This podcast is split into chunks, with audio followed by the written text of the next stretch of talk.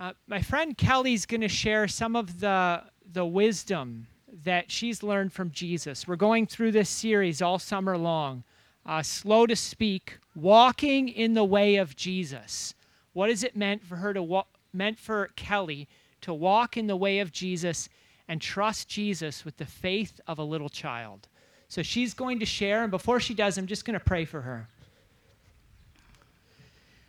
Jesus, would you fill Kelly with your spirit, with peace, with confidence that what she has to say is what we need to hear? Um, give her um, peace as she shares. In Jesus' name we pray. Amen. Amen. Hello, everyone. I was sitting in my counselor's office, and my counselor said, Kelly, it's getting really difficult. You are not safe, and your children are not safe. You need to make some hard choices. He had tears in his eyes. As he was speaking, my mind was racing. I couldn't see a way out. I couldn't think of which way to go. Every way seemed like the wrong way. I was backed into a corner. He said to me, Kelly, you are just going to have to grab onto Jesus as tight as you can. You are going to have to learn how to be weak. And I looked at him with all seriousness, tears rolling down my face, and I just didn't grasp what this meant. I couldn't make sense of it. I had always been strong as a child, and I had been taught to be strong. How was I going to do this? I didn't understand.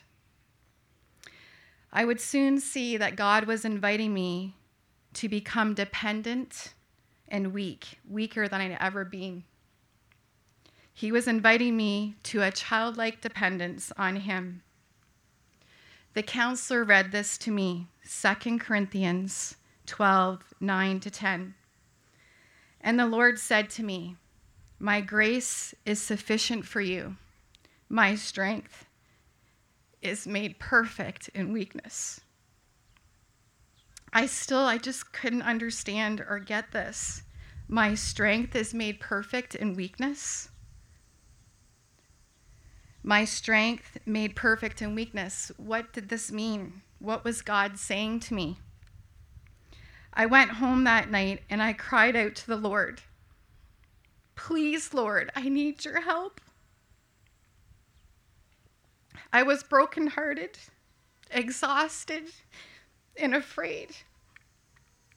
How was I going to do all this? How was it possible that it would all work out? Despite all my confusion, I knew I heard the Lord speak to my heart through my counselor. I knew he was right. We had to get safe. So that evening, I announced my decision to leave my unsafe marriage, which meant I was losing our family home. I would have to move into a one bedroom apartment with my two children because I was financially ruined. I would possibly have to endure courts for years, pay lawyers I didn't have money for. And I couldn't even get help because on paper it said I made way too much money. I had to leave my church community that I had been at for many years through my faith journey. I didn't have anybody but my counselor. I couldn't ask for help from my biological family because they lived three hours away, and my parents just lost their son, my brother, one week prior. We were all grieving his death. I had to accept my in law's decision to disown me because they didn't have any of the truth what was happening to us. I was going to be losing significant time with my children, and I just couldn't see how this was fair. I was threatened daily and afraid. I now was known as the Christian wife who couldn't work out her marriage. So everything dear to my heart was being taken away. I cried out to God, How can this be? Lord, I did my best. I am your faithful servant. How can this be? I questioned whether God really even loved me at this point. So I just realized that I had no other choice but to surrender my heart to God. Day by day, I turned to Jesus. I wrestled with him minute by minute. I sat before him weak. And then eventually, over many months of crying out and struggling, I realized that maybe this weakness thing was a gift. I made a commitment to be weak and I started to enjoy being weak. I had to let go and let God. I prayed, I worshiped, I studied His Word daily all day long. I fasted. And every time fear came to me, I repeated that scripture over and over in my head. I became like a little child, something I would never have chosen on my own. I stand before you today and say, His grace is sufficient. His strength is made perfect in weakness.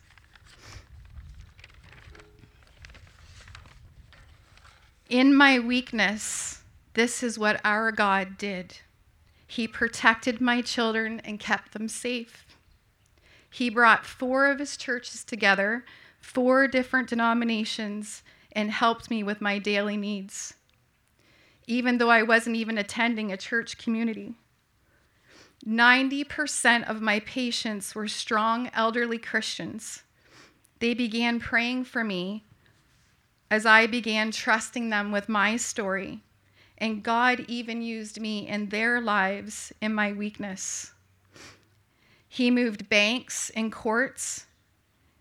He even changed tax laws so that I would receive extra money in the bank account in my bank account right when I needed it. He laid it on their on uh, the hearts of a Christian family to lend me the down payment for my family home so my children didn't have to move to a strange place in the midst of all that they were losing. And my biggest concern as a mom, the Lord gave me full custody of my children. What I have learned is His grace is sufficient. His strength is made known in my weakness. He provided everything I need and kept every promise I read in His Word.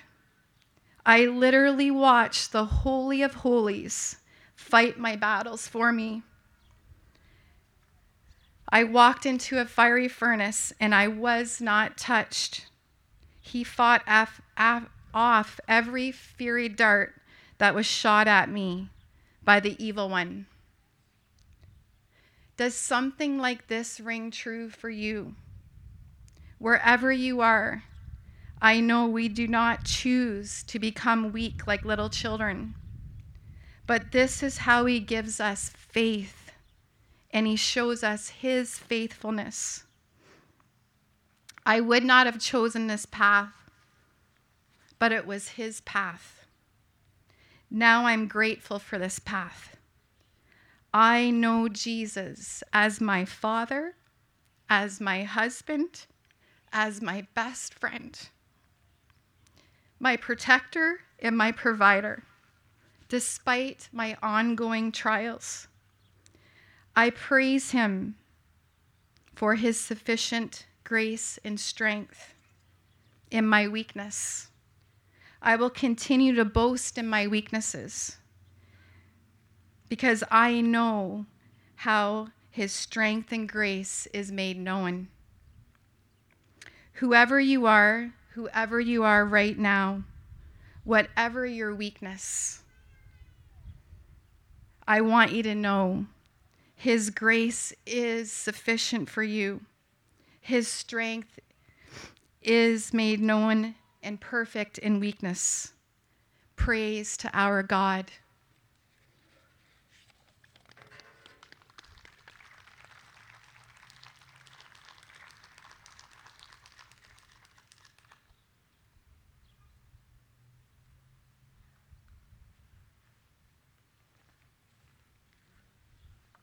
So Abby's with me this morning.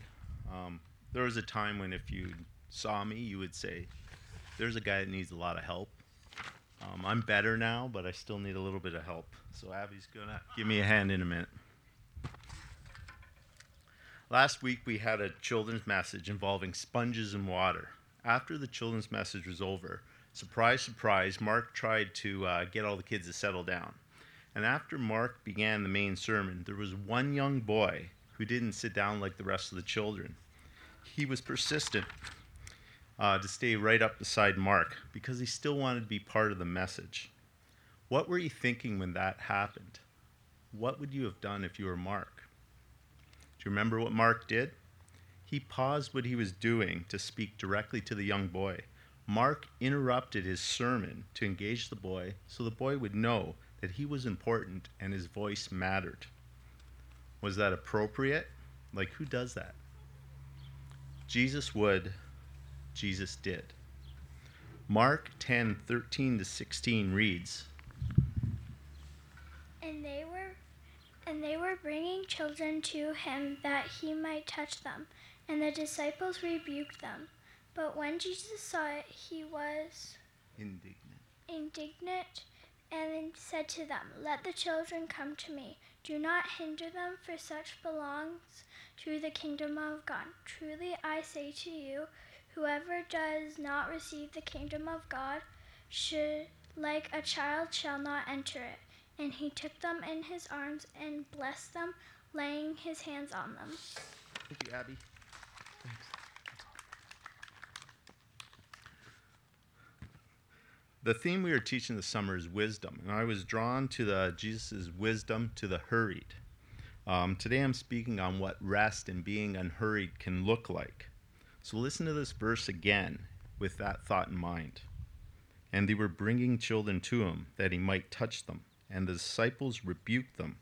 But when Jesus saw it, he was indignant and said to them, Let the children come to me. Do not hinder them, for to such belongs the kingdom of God. Truly I say to you, whoever does not receive the kingdom of God like a child shall enter it. And he took them in his arms and blessed them, laying his hands on them.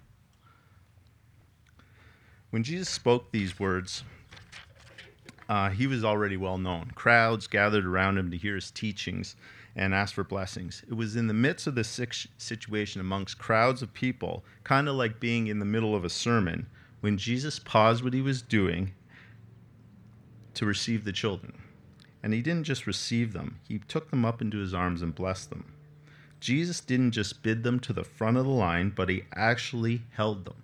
Imagine Jesus with a child in his arms, taking time to talk to him, ask them questions, as any of us would do with a child in our arms. In the midst of commotion, God is unhurried with his children. So, what is Jesus trying to teach us here? Is this a lesson in how to act, or is this a lesson in how to receive?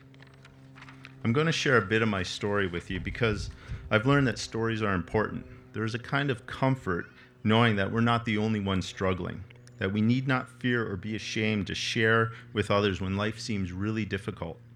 We can learn from sharing these stories, learn ways to find peace and comfort in the midst of struggle, learn where to look to for hope. I'm the second oldest of six siblings. Both of my parents made some poor decisions when I was very young.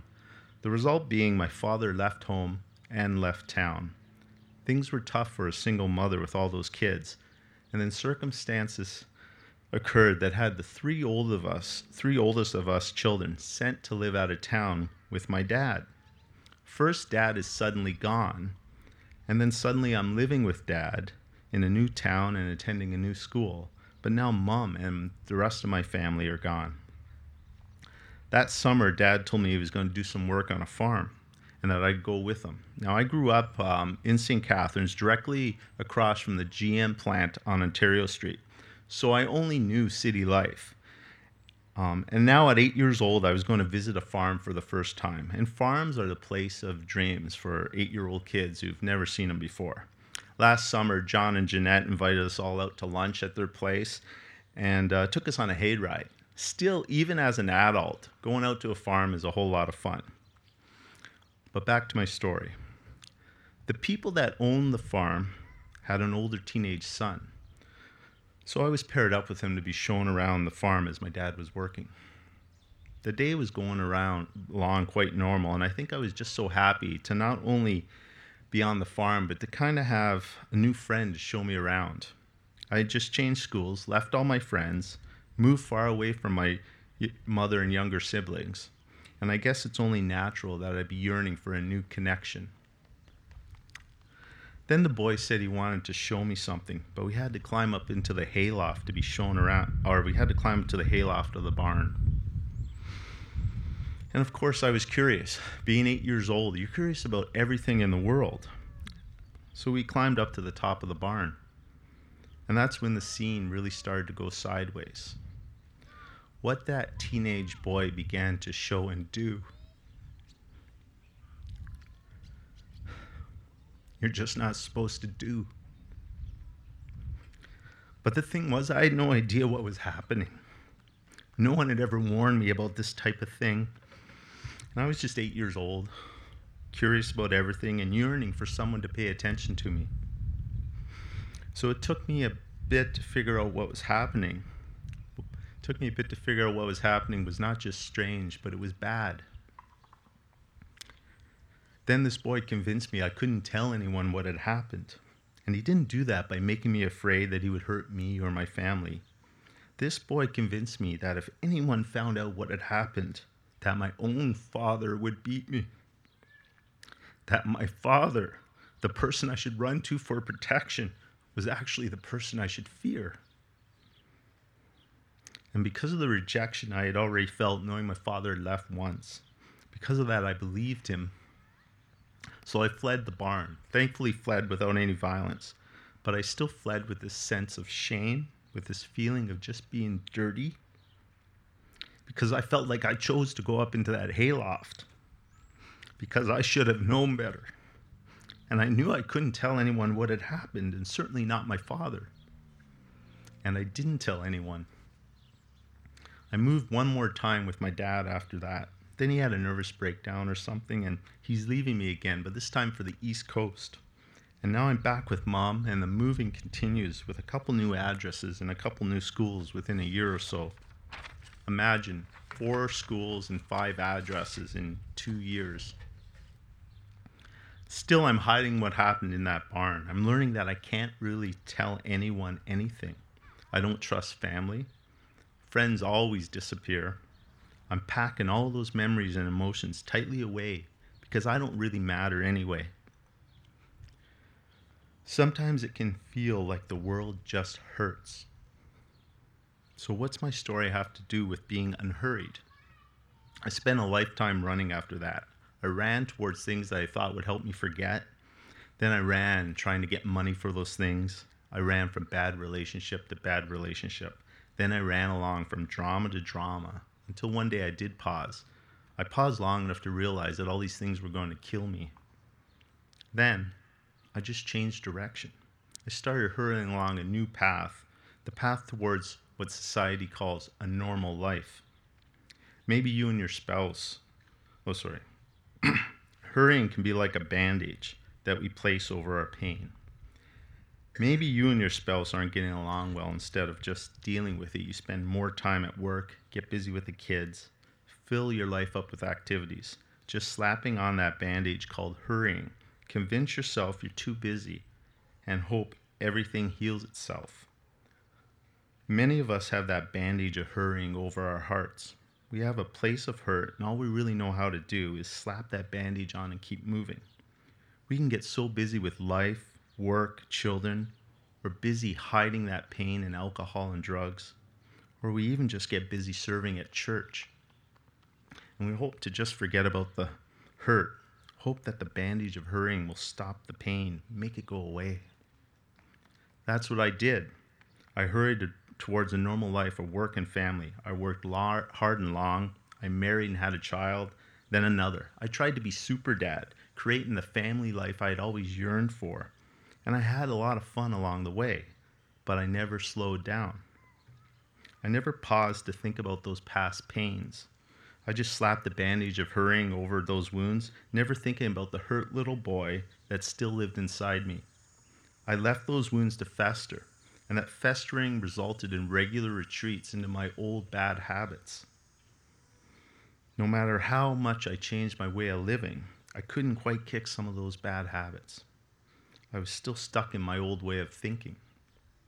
And I never once paused to think about God until one day I did.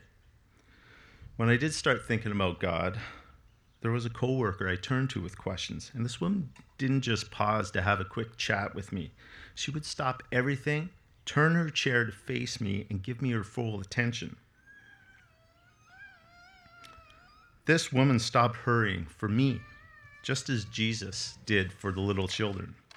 She interrupted her life, took time to answer questions, offered me books to read, invited me to church. She took the time to teach me who Jesus was, why he died, and what God's grace truly means. Yet still, I couldn't quite take the bandage off. I could see it, but kind of like a child not wanting their parents to remove a literal bandage, I was afraid it would hurt. So, as a Christian, I just kept on hurrying. But now I was hurrying through church and ministry, trying to find the right church, joining small groups, volunteering and leading men's groups. I had my ups, along with some very big falls. But I never stopped hurrying. I didn't want to slow down and peel back the bandage of hurrying to see what was going on underneath. Then I grew weary. And like Mark spoke about at the start, I just ended up right here at the church in the park. Shortly after I met Mark, he was the newly appointed pastor, and Mark asked me if I'd like to meet him for a coffee. That was a new thing for me. I'd never just stopped to chat with a pastor.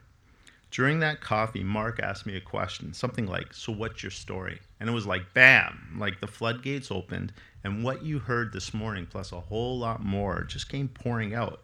And I was just talking and weeping. And next thing you know, almost two hours had gone by and the coffee shop was closing. That was the day. That day was the very first time I ever spoke about what happened up in that barn. I'd been to counseling for things. I'd gone deep in men's ministry, but I had never been able to vocalize that event before.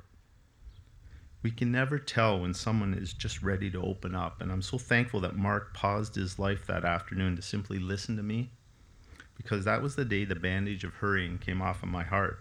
The day I really started to peel it back and examine what I've been hurrying away from. Mark's time with me was a gift, but I also had to realize sorry you know, I practice and practice and practice, and you still lose it in front of everyone. I also began to learn that day that it's okay to receive. Up until that point, I knew how to give. I knew how to hurry around and try to be a good dad, hurry and work hard, hurry and help others through ministry. But inside of me was the little boy that never thought he had a voice. This little boy that thought he wasn't worthy of just being cared for that I wasn't even worthy of having friends. Mark's time with me was a gift, and I had to realize I was also worthy of that gift. So, how do I know this? How do I know I was worthy? Because there was a day when Jesus stopped everything and said, Let the children come. He said that to you this morning Come to me. See, when Jesus welcomed the little children, Jesus was giving us an earthly picture of what it looks like to enter in the kingdom of God the Father, of what it looks like to enter into a relationship with God the Father. It's something you receive. It's all over the Bible. Listen to this. John 1:12 reads, "But to all who did receive him, who believed in his name, he gave the right to become children of God." God gives us an identity. We are children of God. We who receive Jesus, we who believe in the name of Jesus, are children of God. And this picture Jesus gives us is of him with open arms saying, Let the children come to me. Not let only the good children come to me, just let the children come to me. I go to Jesus as that little eight year old boy. I go to him with all that pain and loneliness and feelings of shame, and I see him. I see Jesus there with his arms open saying, Come to me. I go to him I go to Jesus in prayer, and he meets me there. It is Jesus that I went to once that bandage of hurrying peeled away, and I saw that all those after all those years, my wound had never healed. And Jesus blessed me. He laid his hands on me as he did the little children in our Bible passage, and I heard him say, It's okay, we'll get through this together. Many of us have wounds, often inflicted in childhood, that we just slap a bandage over and move on, allowing the wounds to fester into anxiety, anger, low self esteem, wounds that fester into addictions and toxic relationships or marital discord. There is healing available for your wounds. It is when we stop hurrying and simply rest in Jesus that true healing begins. When you can truly understand that you are a much loved child of God, that it is you that Jesus is calling to when he says, Come to me, that is when your healing begins. Come to him now with none of this stuff that the world has burdened you with. Come to him and shed the shame, shed that guilt. Jesus already paid the debt for us. Come to him as that much loved child and simply rest. Come to Jesus who has shown us that he is waiting to take you into his arms and bless you. Come to him and find true rest. If this is what you're yearning for, but you don't know where to start, that's what the village church is here for. We are here to pray for you, walk with you, to just get to know you. As we all figure this out together, because we're all the same here. We've all sinned and fallen short of the glory of God.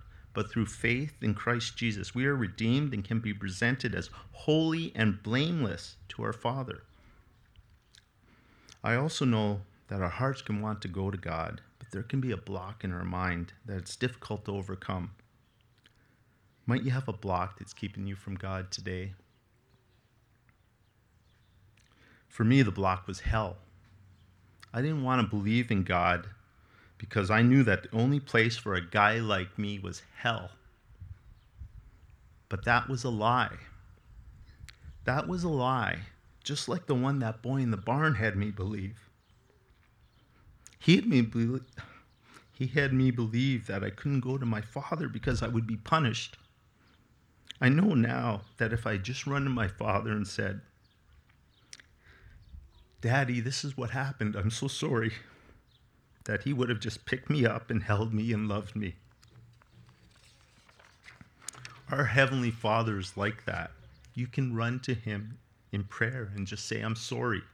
And His arms will be open because you are His beloved child. Please don't allow a lie to keep you from your Heavenly Father.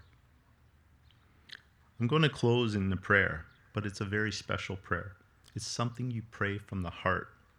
If you're new here and feel your heart wanting to pray this, then pray. If you've attended church your entire life, yet your heart is still yearning to say these words, then pray. I just ask that we all close our eyes and pray from the innermost part of ourselves. Dear Lord Jesus, I know that I am a sinner and I ask for your forgiveness. I believe you died for my sins and rose from the dead. I turn from my sins and invite you to come into my heart and life. I want to trust and follow you as my Lord and Savior. In your name I pray. Amen.